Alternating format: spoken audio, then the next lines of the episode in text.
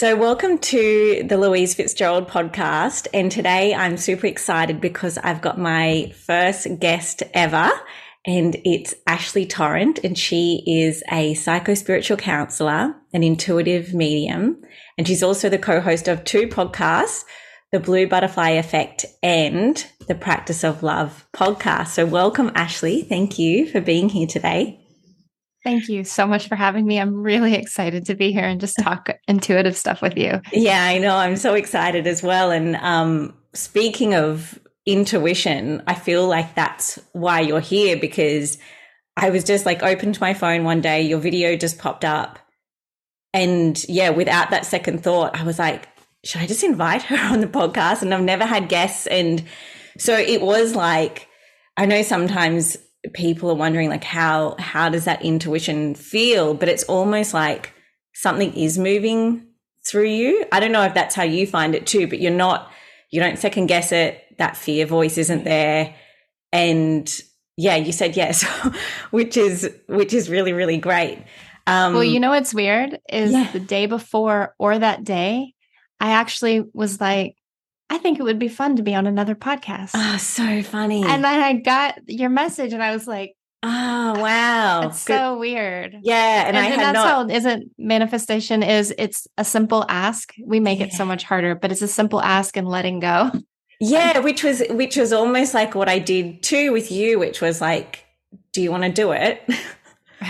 and then just yeah like put the phone down and just sort of let it go and didn't think about it. But then yeah you wrote back pretty quickly and i was so excited. So um, i think that's nice for everyone to hear of just like how e- like how easy it can be when you mm-hmm. are in the flow of things.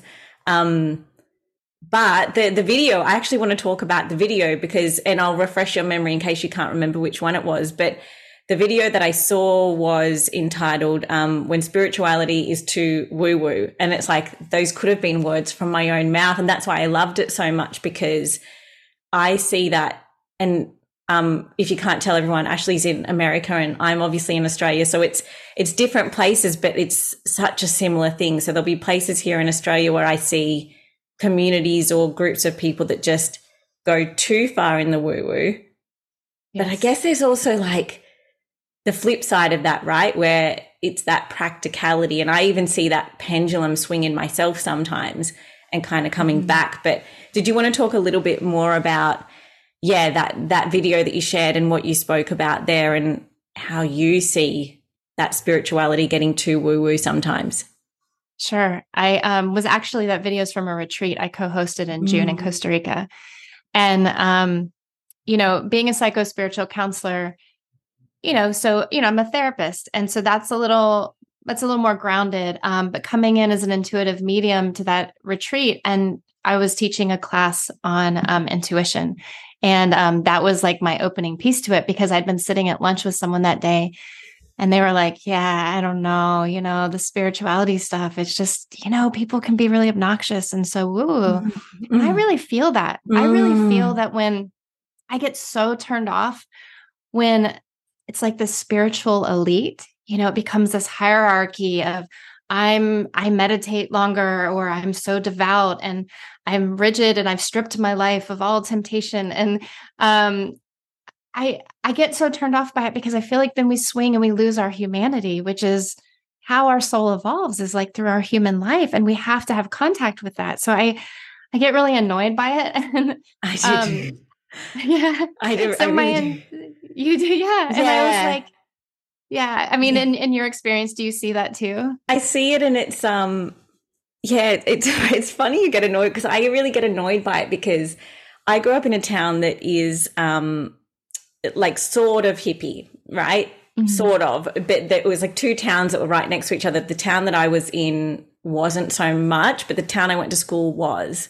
And I'm using the term hippie, right? Because it, it was kind of like very um, eco, environmental, like, and people were in the flowy clothes and stuff. But the interesting thing is when I moved to the city, it was like I saw it in a way that was really inauthentic. I saw it in a mm. way where it was like people were putting that outfit on yes. to almost kind of to, to step into a different character that wasn't innately them. Do you know what I mean? Mm. Whereas the town yes. that I grew from, it, it felt really authentic and people were genuine and kind. Like almost if you think about that Buddhist kind of way of being, if people mm-hmm. are spiritual and they're in touch with that compassion and the kindness. But then in the cities, it's almost like, we're this way, we're spiritual, and we're also too cool for you. you that there was like this clicky thing and, um, and and it's funny you also said that stripping of everything because that's that other aspect too where I feel that sometimes people I, I will watch these videos or whatever they are and it's like in order to be spiritual you have to be able to remove everything from your life. But i'm like aren't we here to be in this? Like otherwise what is the point? If i'm a soul here having this human experience but I go move off into the mountains and disconnect my internet, I'm also not faced with really any difficulties to move through. Right. Yeah. Right. I know there's a real spiritual practice of like being present with family and partners and friends and work and yeah. you know and relationships and children and all the things. Um so I feel like what I, I've noticed is that thing that turned me off and also made me feel like I was failing at spirituality when I first started. Like when I first learned meditation in school, just just feeling like I can't sit still. And I'm I have complex trauma. So telling someone who has severe trauma to sit still in a room and listen to their breath, it's not for everyone. And I would just dissociate and then I was like I'm not like them. I can't do it. And so, you know, in my discovery of my relationship to spirituality, my own intuition, I was like, this is bullshit. Excuse me. And I was like, this they're they're trying to sell us something that's not real because it's personal. It's a relationship and it's a personal relationship. Um, so I really feel like instead of making it inaccessible or making it this thing that you have to strive for, because it's so personal, why can't we just help people access that beautiful relationship to their soul on a more grounded level? Um, that feels exciting. And the other thing I can't stand is like rigid spiritual practice that mm. is boring. Oh, oh, yeah. I'm like, spiritual practice is fun. Like yeah. surfing's part of my spiritual practice. Oh, right? I'm so jealous. I was surfing's one of these things in this life where I've tried it a couple times and I I'm like, oh, I wish my parents had just made me do this when I was five years old so I could just do it. You know what I mean? Uh, it right. must be so good. Well, you're also dealing with giant sharks where you are.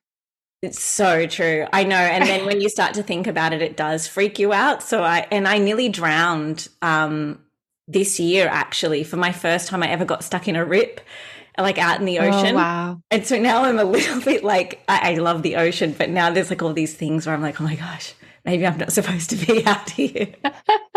well, it is. And it, it, it, takes time. Like I was terrified when I first started. I started mm. when I was 40. Oh wow! And I was okay. terrified, okay. and I spent a year like working. You know, everything in life's a relationship. So I worked on my relationship to surfing and my fear in that space. Um, and then it became something that brought me so much joy. Yeah. But you know, that's the point. Is I I think we need to make spirituality more accessible and fun because it's so much a part of our innate being and and that's what i really want to help people understand is like you have this magic inside you and if you're not tapping into it it's really a shame because life gets really mundane and boring. Yeah. And, and it it's suffering. So, yeah. It feels so disconnected. It's funny. That's the other thing you mentioned too, where I've noticed that in that wellness space or that self care space, there is that rigidity and that, um, you know, and I, and I really, the one thing that I do love about you is that when I see you speak, you're always like, this is what I do. Like, it might not be good for you. And I've always liked to teach like that as well, because, um, but one thing that I see kind of trending, so to speak, is like, okay, so you have to wake up at like 5 a.m. and do an ice bath, and then you have to do this, and then you have to do this. And, um, you know, I, I think I said it on an episode the other day, but it reminded me of that trending Mark Wahlberg thing. I don't know if you remember this. It was from ages ago but it was like, here's Mark Wahlberg's um, routine in the morning. Oh, no. And it's like, he wakes up at 4 a.m. and he plays golf and then he has business meetings and da da da da da da. And I was like, yeah, who the fuck's looking after his kids? Do you know what I mean? Right. This is right. completely And he's a millionaire. and he's a millionaire, right? So it's like this is this is success, and it's kind of started to merge in with, um, you know, self care or wellness or or spirituality. Like this is how if you don't do this again, if you don't do this, this is why you feel like crap because you didn't do your ice bath and you didn't do this and No. and again those things can be so great i'm sure like for people that that have those individual practices and it works for them but it's that rigidity around it and that Yeah. that feeling that you're failing if you're not doing it you know Right. yeah Right. And, and and the intention behind it. I mean, mine started out with, you know, going back to having such severe trauma is like I was fighting for my mental health. And what I Mm. found as my spiritual practice became things that dropped me into my heart, that got me out of my Mm. head and the busyness and got me into my body. Mm. And I didn't know it was spiritual practice then. You know, I didn't really Yeah. know what I was doing. But then when I became a medium and I started studying more, I realized, oh, this is what I'm doing. And they were things that I looked forward to and and I wanted to get up in the morning for. But Mm. sometimes it was 20 minutes, sometimes it was 30 minutes. But yeah the minute we make something rigid or we Yes. put limits on it, I mean, I just think we naturally want to rebel against it i do unless yeah. our life is set up for that kind of strict Yeah. routine. Yeah, I mean, I love routine for myself. Like, I have ADHD and I've got trauma as well. So sometimes routine, I, I like it. But when it's like, I, I think back to being a kid, like, you've got to do piano. My parents didn't do this, but like, as an example, you'd have to do piano for 30 minutes every day. This, time. like, I'm just not going to want to do it. But if no, No. one tells me what to do, I'll probably just go and do it. So Yes. yeah, yeah, I think yeah. And also it is it is then losing that piece of what do I need today?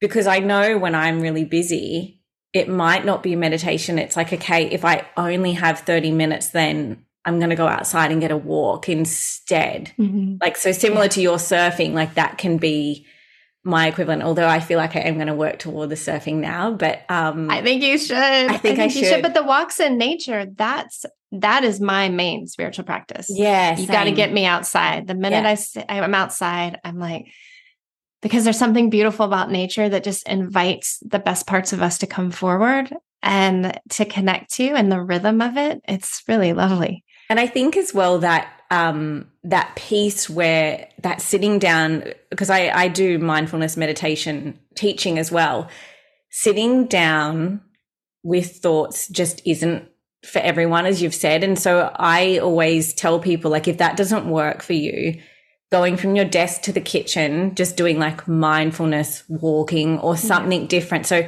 we have to tweak it for ourselves and then tuning into what we need as well. Um, I do want to actually rewind though, and because you did mention it a couple of times, but your training. So could you explain a little bit about the psycho spiritual counselor, like what that means, and also how you got into the intuitive work and all that training that you did as well? Oh yeah. Um, well, it's interesting. I didn't know what I wanted to do with my life, and the psycho spiritual counseling came to me. Um, a therapist handed me a brochure, and I was reading all the courses in there, which were Western clinical psychology and um, Buddhist psychology and spiritual practice and shamanism. And I knew nothing about most of these things, but my body just lit up and I got tears in my eyes. And I knew at the time I wanted to help people but I didn't know that I wanted to be a therapist. So the psycho spiritual counseling, what I love is it's the integration of, let's say, Western clinical psychology and spiritual practice. And I think we have to have both for true healing to take place because you're working with the human. I like to think of it as the psych- psychological pieces. I'm gathering pieces of the puzzle. What happened to me? Where has my life, wh- what in my life has happened to me, or where have I been? And then the beautiful thing about spirituality is taking those pieces of the puzzle and making a picture out of them. Like, what's happened to me? How do I give it meaning and purpose? And how is it shaping where I'm supposed to go? It's, it creates trans suffering, it transforms the suffering Mm, into purpose and meaning, yes. right? Yeah, If that yeah. makes sense. It, it makes So perfect sense because I feel that sometimes people, we um, can all get stuck with the thing that happened when it doesn't seem to like why i don't understand why this happened but i feel that that piece that you're giving people is the i can see where this is going you know so even yes. for yourself what you went through and what i went through is like that led you to the next thing so that connection it took me out of victim mode um, yeah, spirituality yeah, took yes. me out of the victim mode. Yes. Yeah. Yeah. That, yeah. That's a more succinct way to, to say it. Yeah, exactly.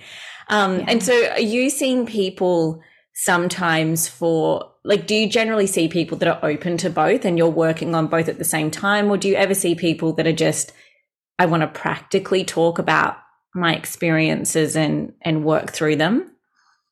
Yeah, I I feel like I mean, initially it was mostly people coming for, you know, I don't do traditionally therapy. I do mindfulness based and somatic therapy. Okay. So it was like more talk therapy, but I always am working mindfully and getting people in their body. Right. I'm helping them track and build that mindfulness skill. And also because feelings live in the body, it's important we go there and get out of our heads.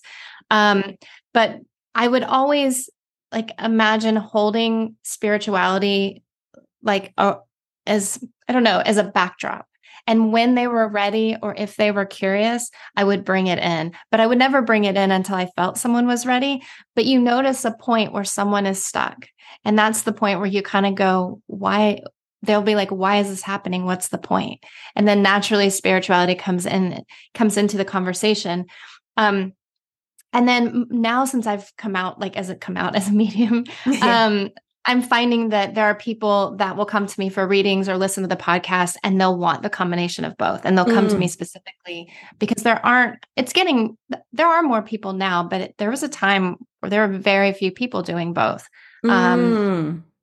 You yeah, know, and or, I think, well, I think specifically what you're doing too with that background and the training is unique. I haven't seen it so much, you know what I mean? And I think it is mm-hmm. really great because often, with clients of mine where I'm doing more the intuitive work, I will encourage them to go and see Western, so whatever that looks like, right? So if it's health issues, I say go and see your doctor for tests or, a, you know, a naturopath, which I guess, I don't know if that's Western, but meaning like I can be one piece of the puzzle for you. Yeah. But particularly where it's something like trauma or I can see that there's a relationship issue, I will then encourage them, hey, maybe you and your partner go and see a couples counselor together.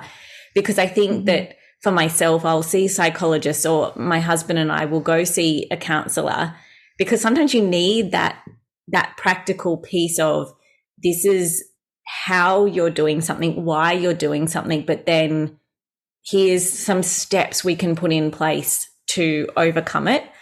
Um, yes. So it must be so helpful for people to have have that with you that that combination. I, I feel like you know I have a lot of teachers that who trained me in mediumship, and they would say, you know, I have to refer people. You you know what came up.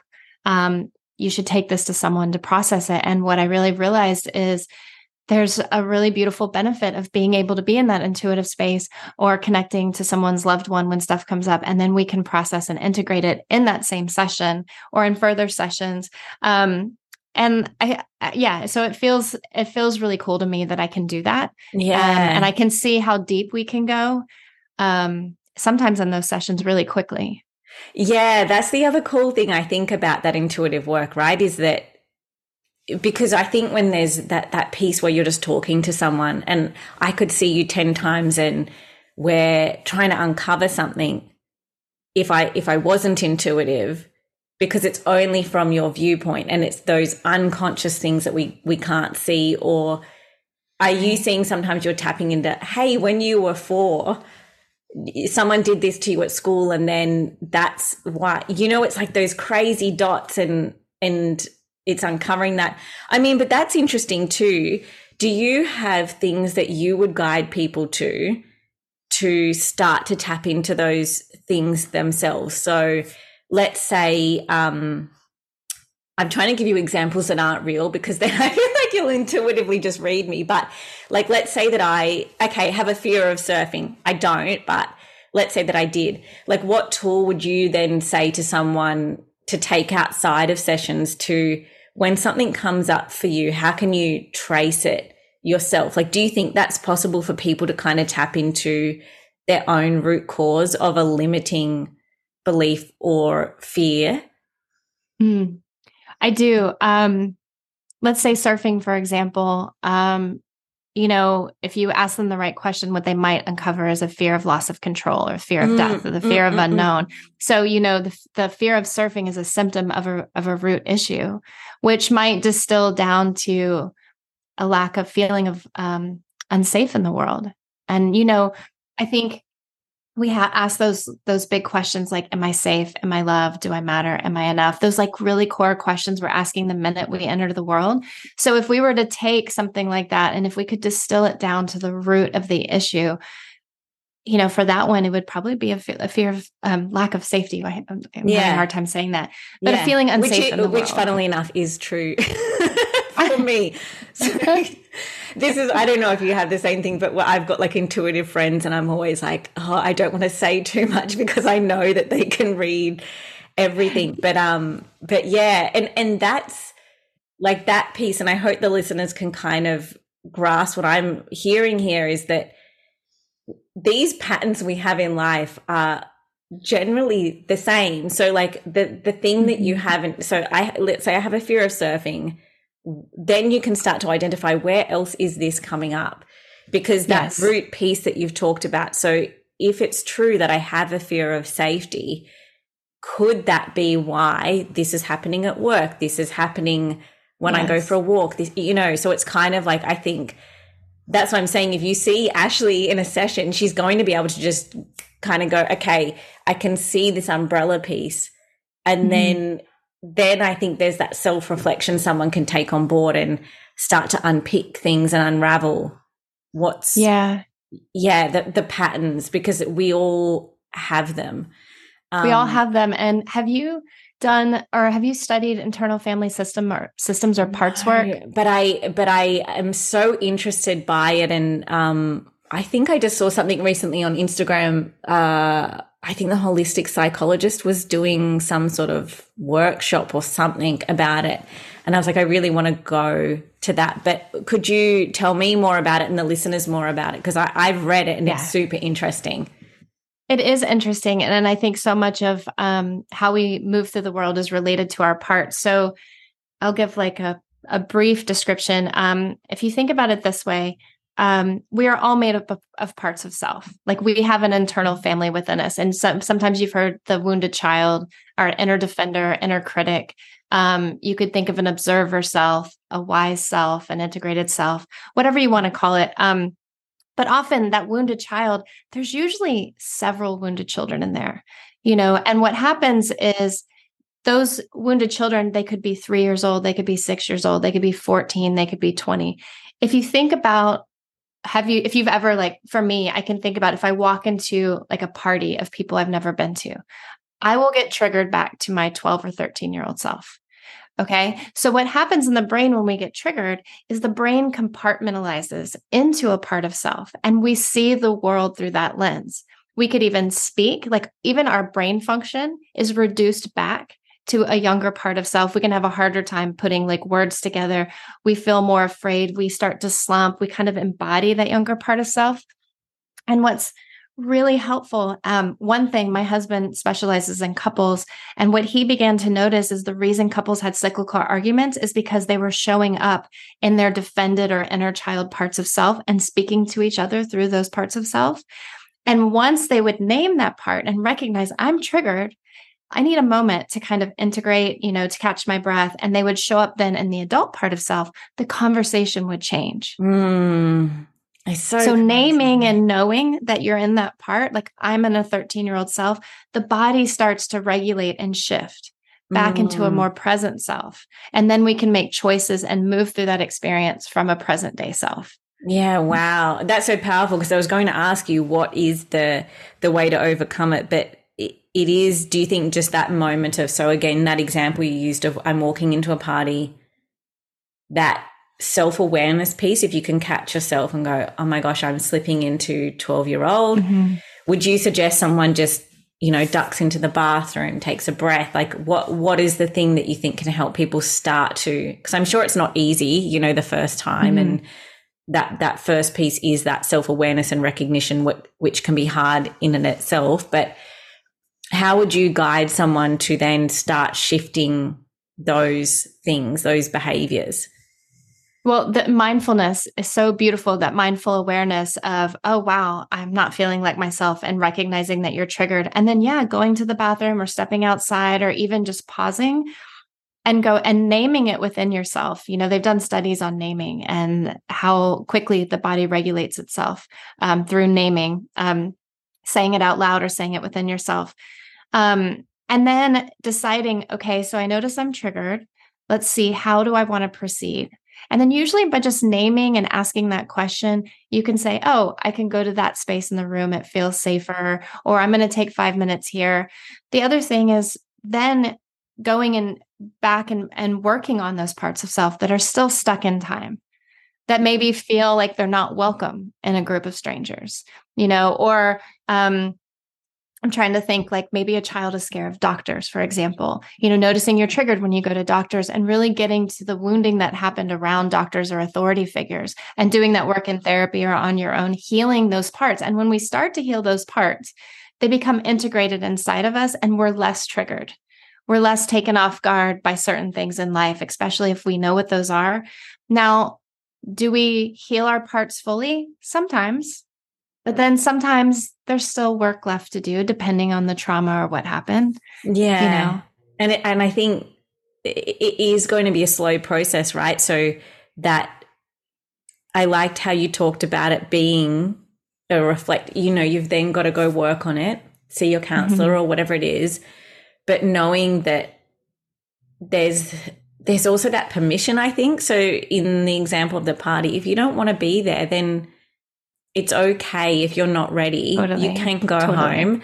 Um, yes. because I think we we do often people please too much or think that we have to do things that we're not quite capable of yet. Yeah. The naming thing as well, I, I think that's so interesting because again, it's kind of tying back to that that woo woo thing, and um, you know when if you're saying like, and I if I'm hearing you correctly, it's that piece around saying I'm anxious or I'm in my 12 year old self or I'm not feeling the best or whatever it is that people are experiencing. But I don't know if you've noticed this, but it's, um, it kind of ties in, I think, to that spirituality manifestation guilting around you cannot have negative thoughts or oh god. that that piece right? So like i, I right. want to talk or negative about, feelings. Or negative feelings yes. Yeah, so I, I want to talk about that because when you said that naming thing and and you, you know you've got that side like this is this is we know this. We know that when you name things it kind of down regulates ourselves you know? But um, yes. um yeah do you see this too where it's like you can't have negative thoughts or feelings or yes. Yeah this is that whole, don't have this yeah yeah, the manifestation. And I think Abraham Hicks, for example, is so misunderstood. Um, and it and it really frustrates me because I think people think, okay, I can't feel negative things, I can't think negative thoughts. And that's just impossible. We're humans. So in my experience, you have to start where you are. So part of my spiritual practice is tending to my heart. That means daily. I try to daily. Even if it's two minutes, three minutes, or longer, I check in what am I feeling? What's hanging out in my heart that might be blocking me experiencing that love and connection to my to spirit, right? Or to my soul. And I might feel fear. So I'm like, okay, what am I afraid of? And I work through that and I name that. And then I might feel, be feeling angry at something that happened yesterday or something that happened earlier the day and I like work through that and I allow that energy because feelings are just energy trying to move out of our body. And if we ignore them, they just get piled up. So I really try to clear whatever energy is hanging out. Now, I have, and I will say so, I have trauma from years ago. I'm still working on clearing that. So that's not really what I'm talking about. That's a deeper process. But daily, we, I think it's important to check in. So in what is hanging out that I don't want to carry with me in that clearing and feeling those feelings. And a lot of times I'll cry, like sadness will rise, I'll cry. And it's like the minute I cry and release those feelings, my heart opens. And when my heart opens, I'm moving up the vibrational scale. I've hit love, right? I've cleared out anger, I've cleared out fear, I've cleared out sadness, probably cleared out some shame. And then I'm experiencing love and connection. Now, do I experience that every day? No, because it doesn't work that way. Some days it's harder than others. but my intention is to be present for my pain and be present for myself and to check in where I am. So, in my experience, we need to start where we are. We can't we can't um, bypass those feelings and we can't just push them away and we can't pretend and talk ourselves out of it because it just doesn't work it's crap yeah and and it's funny because it is the opposite of what people might be hearing I believe totally. like they're the, not hearing yeah. yeah because it is it is like avoid these feelings or you won't get to this place. But it's like you know it's actually the opposite. The way that you explained right. it like that spiraling up of moving through those emotions and allowing them to drop away to clear the way for that that better feeling as opposed to like no i'm just here. Like i'm in that space which, which doesn't really work no it's inauthentic it's not real yeah and i find for myself personally that's when the physical body begins to show me something's wrong that's when I yes. start to see the signs of like, oh, I'm sick, or why is this coming up? Or, you know, maybe there's even, I see different things in my body, but like it could be an eczema rash or something. So I, I've gotten attuned to, oh, that generally means that there's some anger that I have pushed aside. So, yeah. so it's interesting to kind of, be to work toward i think being more attuned with the body and and what you need but i'm curious as well like um what is your daily practice without rigidity, but what's your daily practice that you have that allows you? Because you did talk about just tapping into it, but do you have a space? Like, do you journal it or, yeah, how, how do you get to that daily practice of checking in?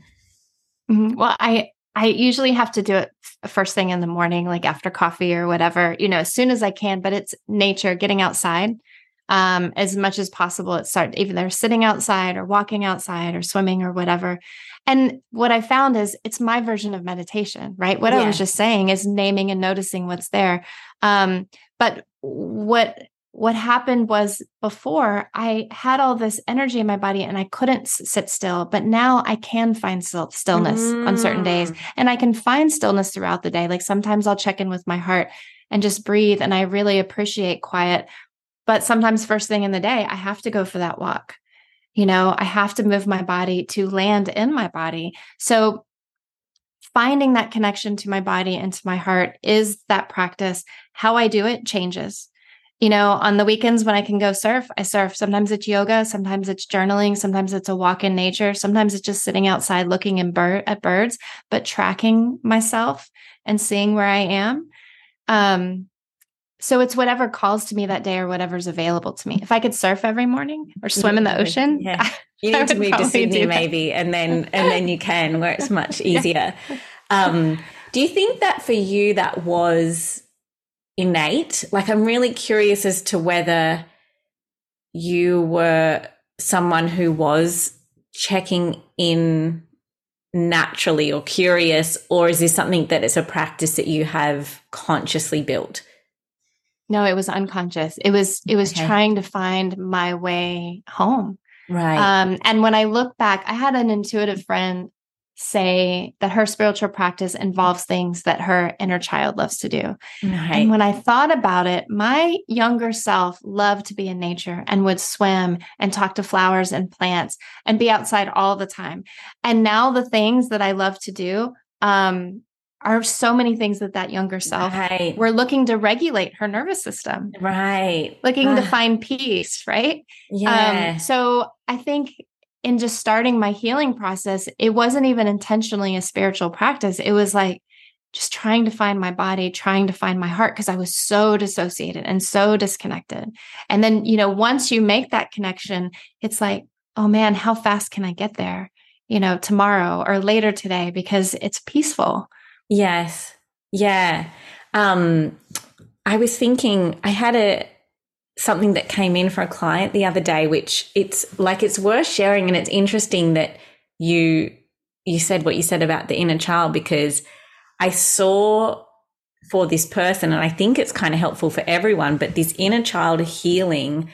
Um, once I, I had a hypnotherapist tell me to to have something like an object that it becomes my inner child and I carry it around. Well, I kind of forgot to do it. but um, the the vision that I saw for this client was something that I was like, I'm going to adopt this for myself, but it's imagining that that part, that child, at whatever age you want, in the activities with you. So if you're out mm-hmm. surfing, it's like uh, imagining that they're with you because I think that may, maybe this isn't for everyone the healing that they need, but I know it was something for me of like bringing in joy to that child self that didn't necessarily get to feel it all the time. So if I'm watching a movie, it's like I'm imagining that they're there with me and they're eating popcorn. Or if I'm going for a walk, it's like, wow, look at that bird. It's like allowing that inner child to kind of experience joy if they didn't get to at times through their childhood. Um, I absolutely love that because yeah. I'm really, really good at leaving my inner child at home during difficult situations. But as you're talking, the thing I don't do is imagine she's surfing with me or imagine she's with the horses that I go hang out with. Um, so I appreciate you bringing. Yeah, well, I appreciate that. Gonna, it it, well, it was it was for a client, but I was like, you, I, I do you have this too, where sometimes the guidance comes through and you're like, wow, this is really good. I'm going to use this because. Well, it's it's yeah. often for us too, right? I think so. Yeah, yeah, which is which is great. Um, I was going to talk a little bit about the so the training that you did because I re- remember reading this, but your belief is that we can all do this. So, um, you know, you work as an intuitive and a medium now. Did you have any snippets of that as a child, as hints that it was around, or is it something that you purely, at some point in time, trained to do? The intuitive piece, I look back and I remember playing games like at stoplights, trying to guess when the light would change. And then I was ah. really aware of other people's feelings and if a room was safe or if a person was safe. But, you know, I didn't know that was intuition. Um, and I think what I realize now in my in my like practice and channeling and things like that is at some point I became very boundaried because of the lack of safety. I felt um, as a young person and so I the the other side, um, some loved ones for the person I was working with, I was doing Reiki on someone and I saw two spirits that had passed and I didn't know what was happening and I'd never heard of mediumship or mediums but I just said oh these two people are here and this is what they want you to know and she was like I know exactly who they are. And then like I never 10 years passed and I never did it again. Um, I had children and then a friend of mine just kept, she was really fascinated with John Edwards and near death experiences. And she was like, I think you're a medium. And I was like, I don't think so. I don't know what you're talking about. Yeah. I don't talk to ghosts, you know? Um, and she gave me book after book. And the book that changed it for me was um, The Light Between Us by Laura Lynne Jackson. Yeah, I know it. Yeah. Yeah. And when I read it, I was like, this is the first thing that makes sense. And I think part of my problem was I didn't really know what I believed happened when we die. I I grew up very um conservative Christian and then at some point I was like this doesn't make sense to me and I couldn't even use the word God and when the word spirit came through I was like that makes sense to me. So I think one of the reasons I couldn't develop mediumship before that is I didn't know like what do I believe? And I feel like you have to have some sense of understanding or some sense of what you believe in order to be able to talk about it and work this way so after that, I took a training and immediately they started coming through. Um, it was like I just had to open the door. And so I've really kind of come to understand that as I'm trying to develop and evolve as a channel and even as a medium, I've really recently just given them more permission to come through in newer ways and to, to let some of my boundaries down that I don't need in certain in that work sometimes. Yeah, I know exactly what you're talking about because um it was the same for me. Like I, childhood, there was a few things where I reflected back and it made sense. And then I, like the way that you that your friend said, I think you're a medium. Like I almost had the same really because it, it happened at, um, I don't know if you know who Lisa Williams is. She's actually in America now, but, um, I went to yeah, a show. She's, um, she was, yeah, she was, yes, I know who she, she is. I think medium, she had a right? TV show and yeah, yeah, she's a medium. Um, I was at one of her shows, and it was like as she was doing readings, I was seeing the the same thing. And it was it was her that she was like i think you're a medium. And i'm like no no i don't think so.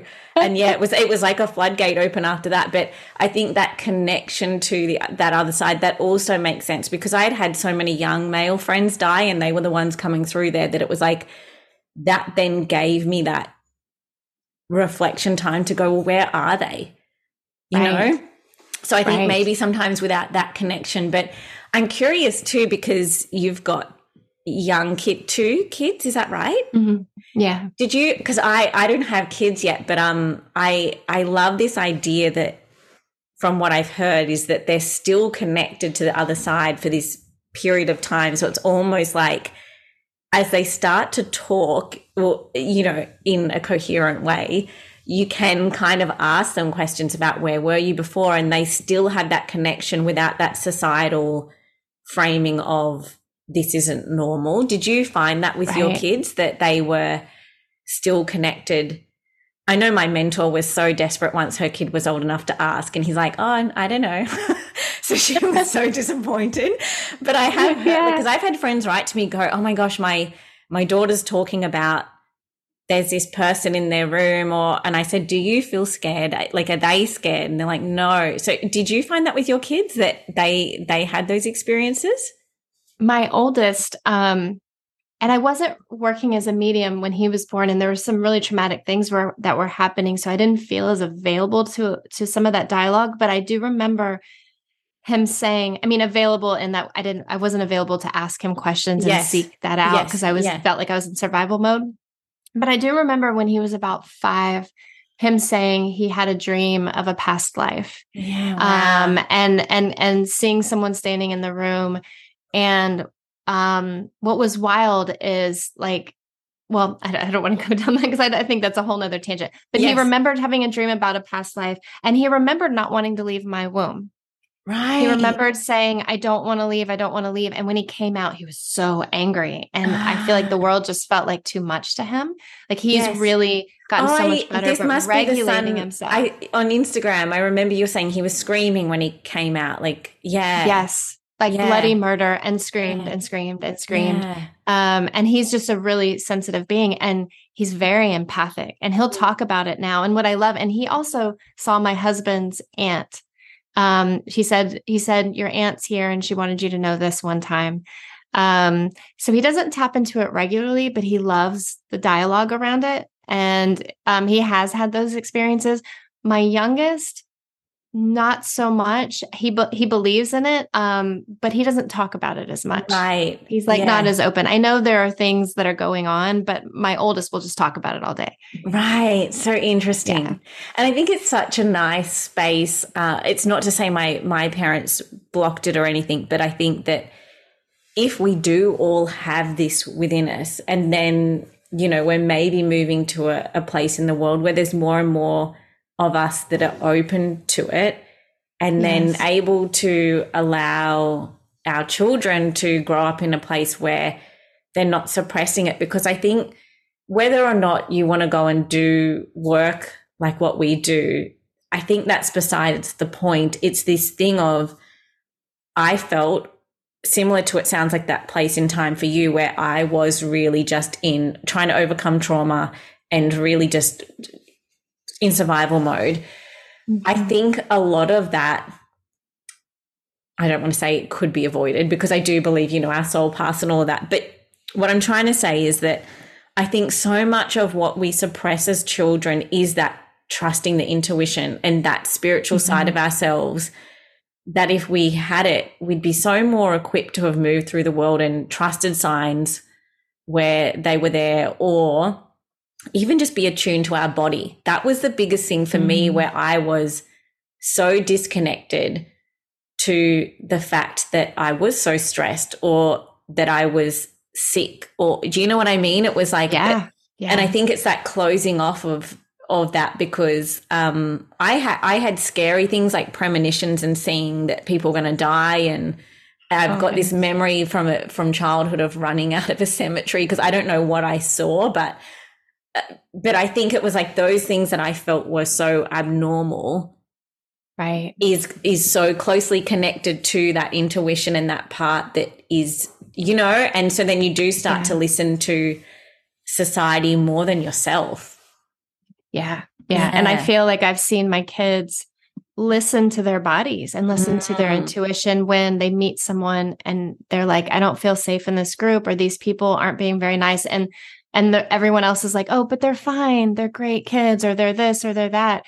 And my kids will really stick to what they feel is true. And I, I do agree with you that if we'd been taught to stick to what we feel is true, we could have avoided different situations. Some things, yeah. And if we'd listened to our body, we could have like processed those feelings that certain things brought up, or or not engaged in different dynamics that weren't healthy for us. And you know, and even like foods we eat, you know, or I, I think it goes down to anything. And then I also think that there's this incredible magic about intuition. And then even knowing that there are spirit guides and angels and loved ones on the other side, there's this support system around us that if we're connected to it, then life is less lonely. And if we also understand our empathy is not really, it's not so that we can overmanage people or become codependent um, or enable people to, because someone's suffering, enable them to treat us bad. If we understand our empathy is really a tool for loving and understanding, that I can say, like, I, I don't know how you suffer because your story is a little bit different, but I can feel that suffering on some level. And I think it just allows for more compassion and softness and connection. So too, I feel yeah. like, yeah. So I feel like you have a group of people who are over identified with their empathy to the mm. point where it's harmful to them. Yeah. And then you have people that totally turn it off. Yeah. Yeah. yeah. Which is that they're both kind of lonely places, I think. Yeah. Because if it's so switched off that you can't engage or connect with people, but then I've gone to that pendulum swing of, you know, and I still have to work through this. I'm so em- empathic that um, I've been around people that like I, ha- I remember I was around a girl in high school and her, she had issues with her hands. I I get the physical; it comes through my body. So I'm so empathic yeah. that it's it's um that it, it, can get lonely because I want to shut out the world because it's mm-hmm. just easier. Um, but again, it's that if if the tools had been in place to start to connect, and it's also like being confident because I think it is that place where when if you're growing up and you're shutting out these things, it's not just shutting out abilities, it's shutting out your navigation system. It's shutting yes, out yes. your trust in yourself. And I think that's where that road forks. It did for me anyway, where it was like, okay, I I can't trust myself because everyone's saying that that's wrong. Everyone's right. saying that that's weird. And so, how I think mm-hmm. and the things that I'm getting that are true to me are wrong or incorrect or weird. So mm-hmm. then I'm moving to a place of, well, I'm constantly looking outward. Well, now what do I do? Now what do I do?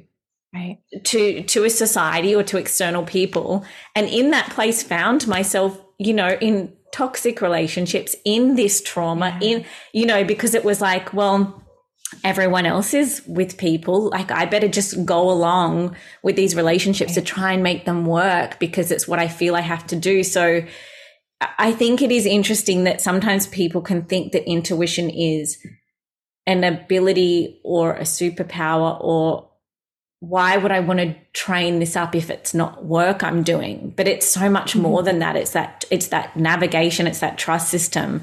So you can stop looking outward because I feel and I yes. don't know if you do but when when you look outward is when you're not doing the thing that's right for you. Yeah, and if you're paying attention you can feel that betrayal in your body. Yeah. And I do think we need to hone it because it can be we we need to understand what it's for and it is that navigation system. It's not to get into other people's business. Mm-mm. You know, mm-hmm. it's not it's not all those things. Mm-hmm. And also, like with empathy, I'm trying to work with my son right now. And okay, he'll feel something and it's like tracking what's mine, what's yours. I oh, remember yeah. going to oh dinner oh at gosh. someone's house. I'm like, now I, I wish found... you were my mom. oh God. Kid, I would... because because that that just that what's mine, what's yours. Like that's yeah. massive. What's mine, what's yours? If I would have known, yeah. oh my gosh. And oh, I still have to say it during a session.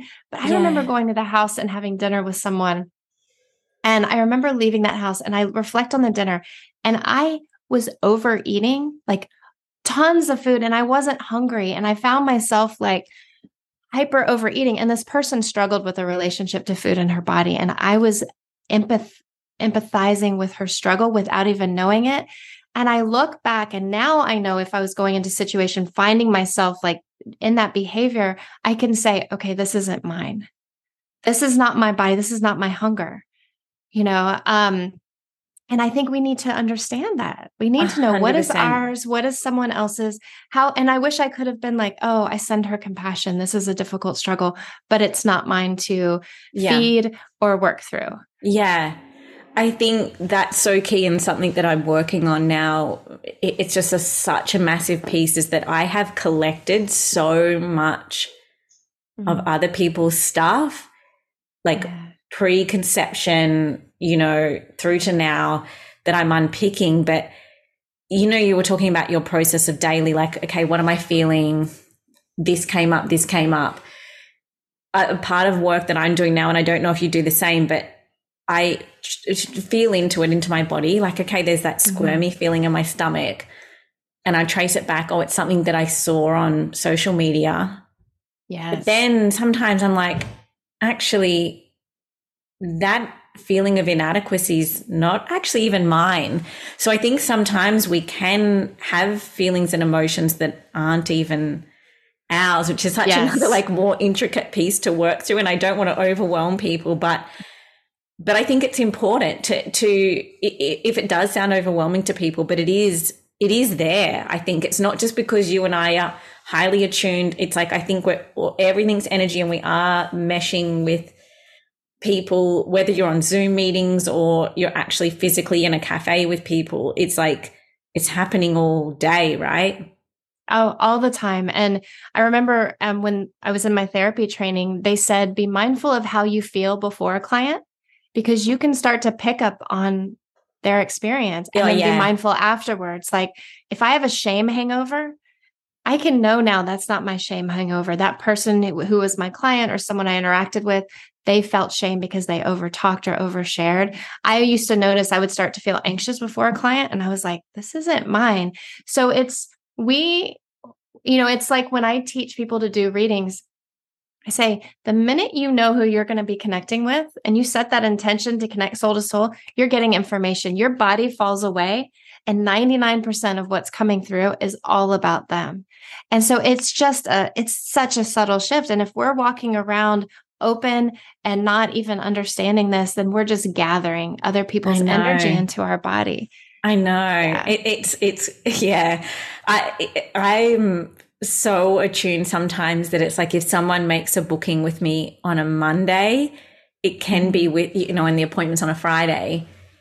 Um, I've noticed like arguments I'm having with my husband are like even there, like there, it's not me. It's so it's oh wow, it's, it's That's so sometimes. fascinating. I know, yeah. and it's it's one of the reasons why too. I um I was doing the medium work at first, and I dropped it um, to just focus more on the the energy work because just for me, I at least at that point in time, it was just too just getting too ingrained in me.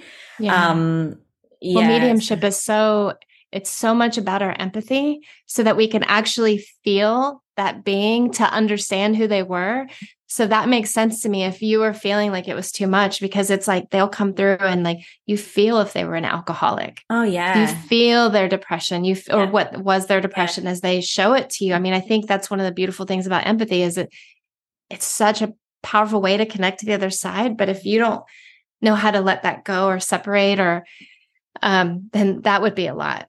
Yeah, and it was, and and it, I think it's like that that illness stuff. But interestingly, one of the things that I I don't know if you've looked into it, but one of the things that I did a little bit of training in and in my mind in the future I would love to do is forensic mediumship. So I got really good, and you'd think that these would be this would be affect me more, but for some reason it didn't. I got really good at looking at like cold case studies uh, or like my sister would send me, you know, those murder podcast things because I don't oh, listen to them. Can't. Right. Yeah. So it's funny, right? Because that was like for me solving a problem. And you would see, I guess, sometimes graphic stuff. But yeah, I did a psychic. Oh, sorry, go ahead. You did, you did it. You did some training. I did a psychic detection. I signed up for yeah. a psychic detection course with Tony Stockwell.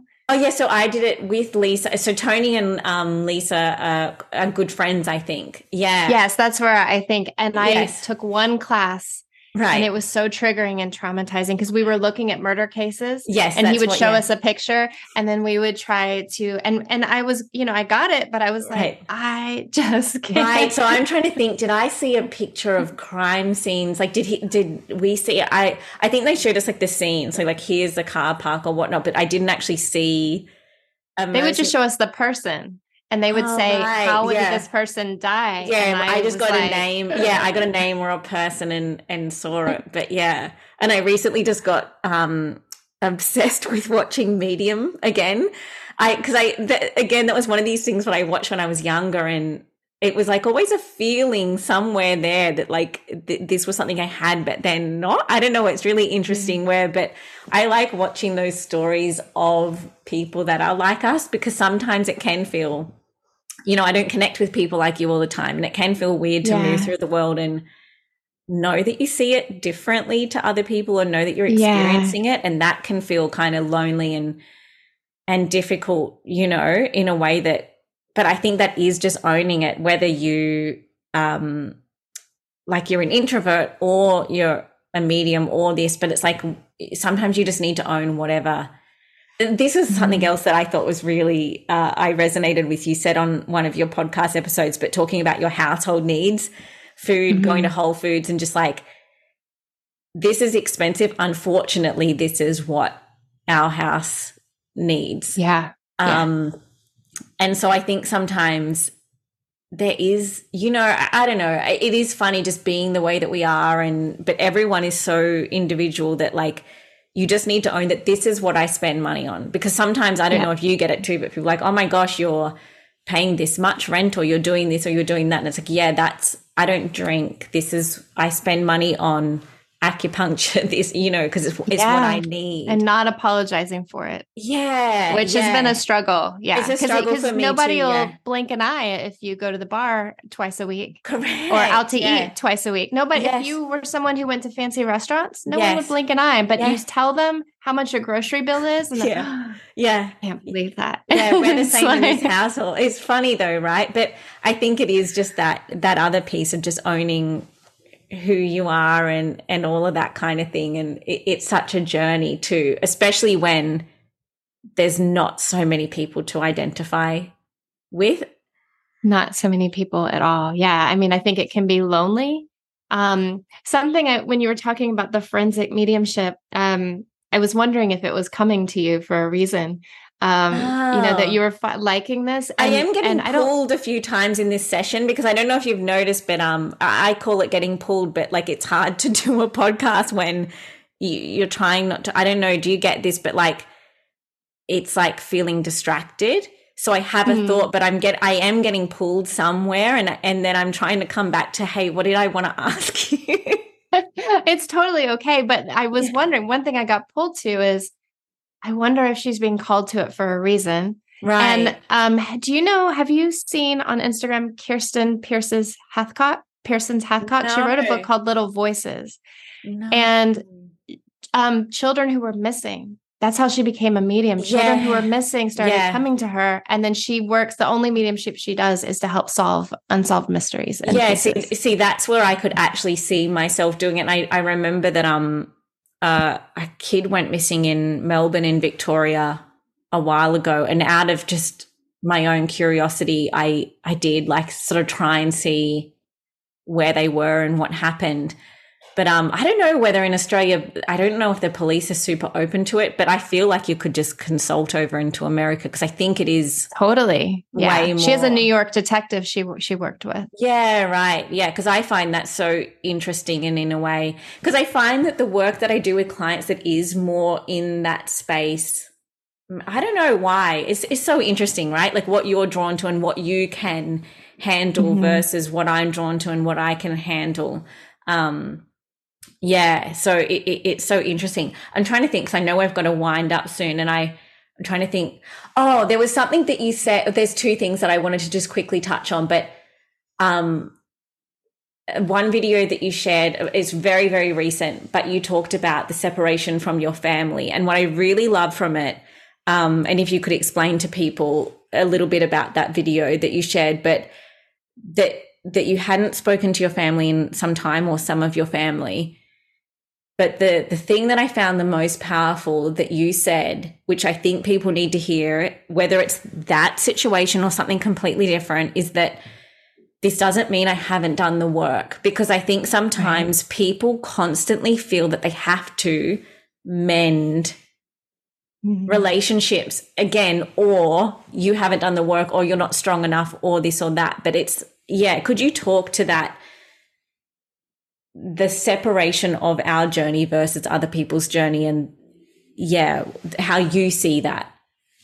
Oh, definitely. And the thing that really sets me off um, is the phrase they did the best they knew how to do. Yeah. I just, I had a therapist say that to me early on yeah. in therapy, and it's just gaslighting because let's put it this way you would never go up to a woman and say, your rapist did the best they knew how to do. You would yeah. never do it. Yeah. But when it comes, or to someone, a person of color, you would never say that racist person who killed someone was doing the best they knew how to do.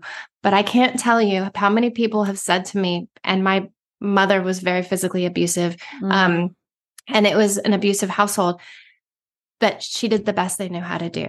Mm. Sorry, no. Mm. That doesn't work, mm. especially when the person hasn't taken responsibility or changed the behavior yeah. that yeah. continues to deny or um, continue to abuse or manipulate or anything like that. Like, mm. there's very little I wouldn't forgive if someone mm. said, I am so sorry, I hurt yeah. you. Yeah. Help me understand, help me repair never happen. So I feel like this idea that and I think I think it probably comes from people who are so scared as parents of being called out at some point by their kids, which I'm sorry, my kids are going to call me out. They're going to yeah. be in therapy for their own reasons. Oh, 100%. Right? You know, yeah. but that yeah. doesn't mean they have to excuse anything that I've done, you know, and compassion is built through our own healing. So I really just found that like spending time with my family made me depressed. It made me suicidal.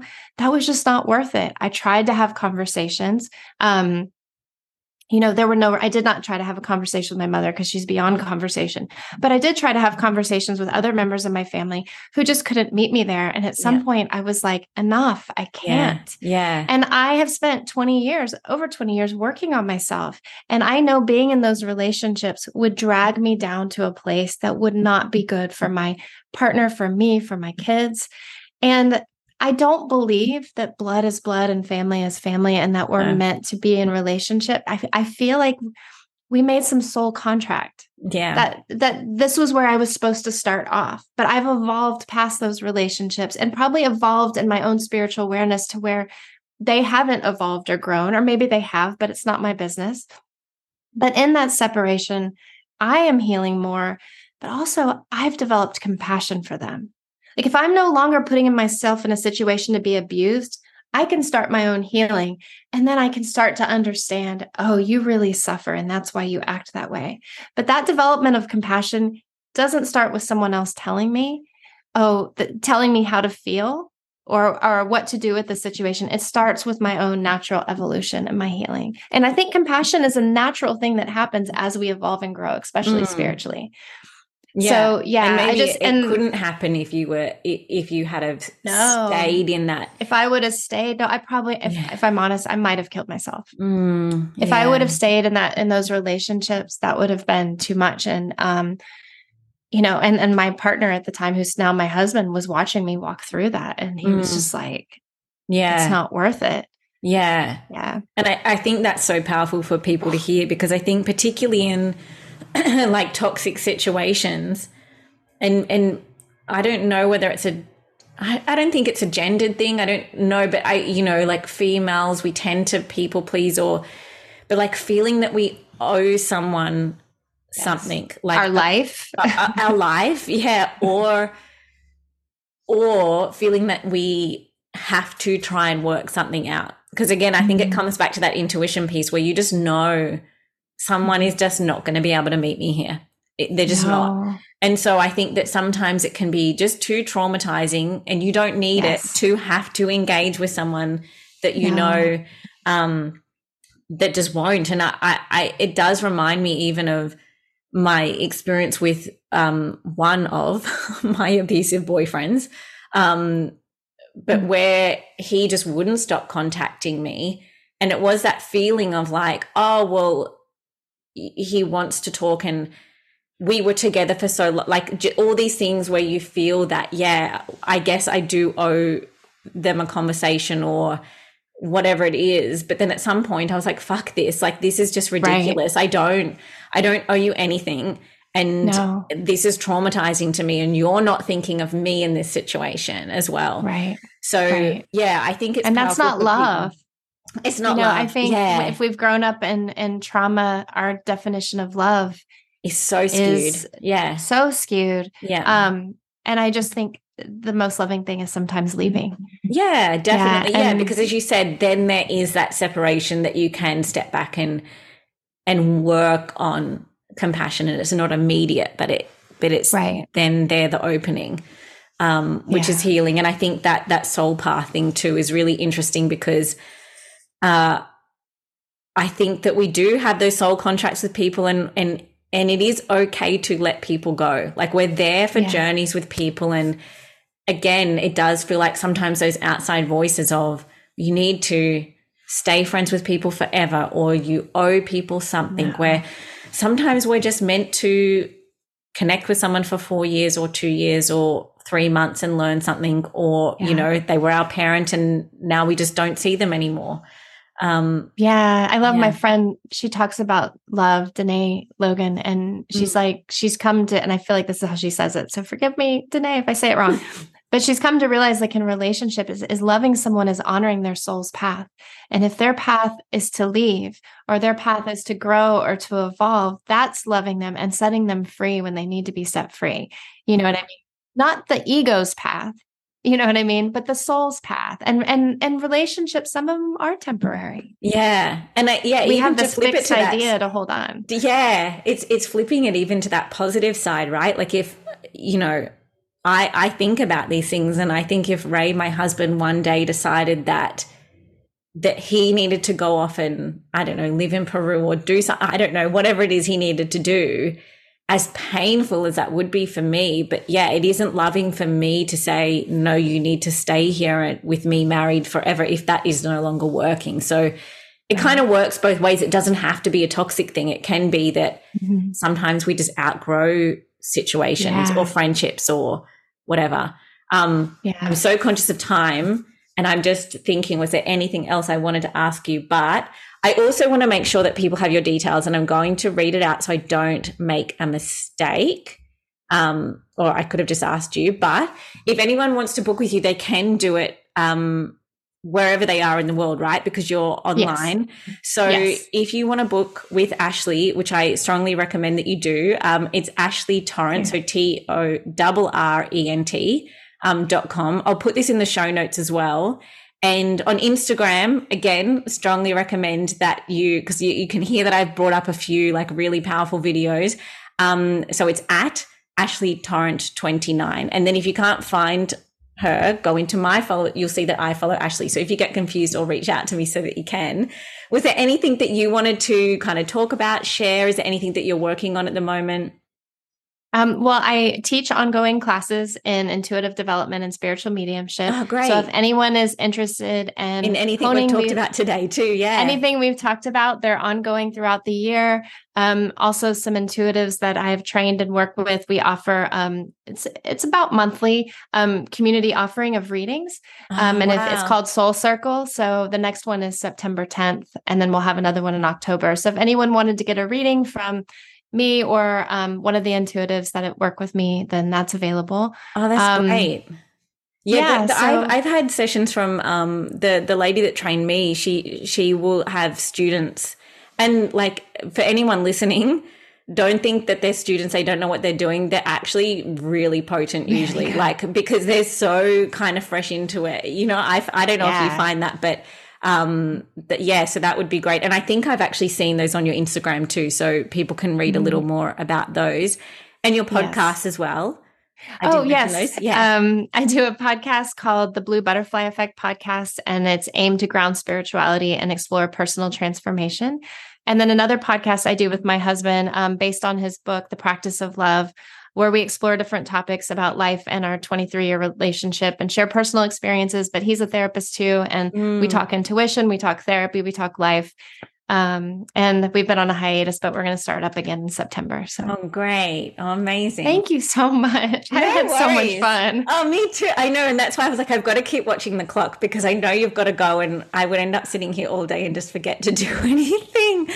but um, I'm so glad that we got to connect and um, yeah, it's, it's been really great. And I hope that you enjoyed it as well. And I hope, I know everyone's going to love listening to this. So it's hopefully, I'm going to get this up as soon as I can edit it. But um, yeah, we didn't have, I thought I heard a dog in your room at one point, and I know my cat's been scratching at the door, but um, hopefully there shouldn't be too many animal noises to, you do have a dog, right? Now I'm just like, is there a dog there? I do have two dogs. Okay. Yeah. I was like, oh God, a dog spirit in the room, but no.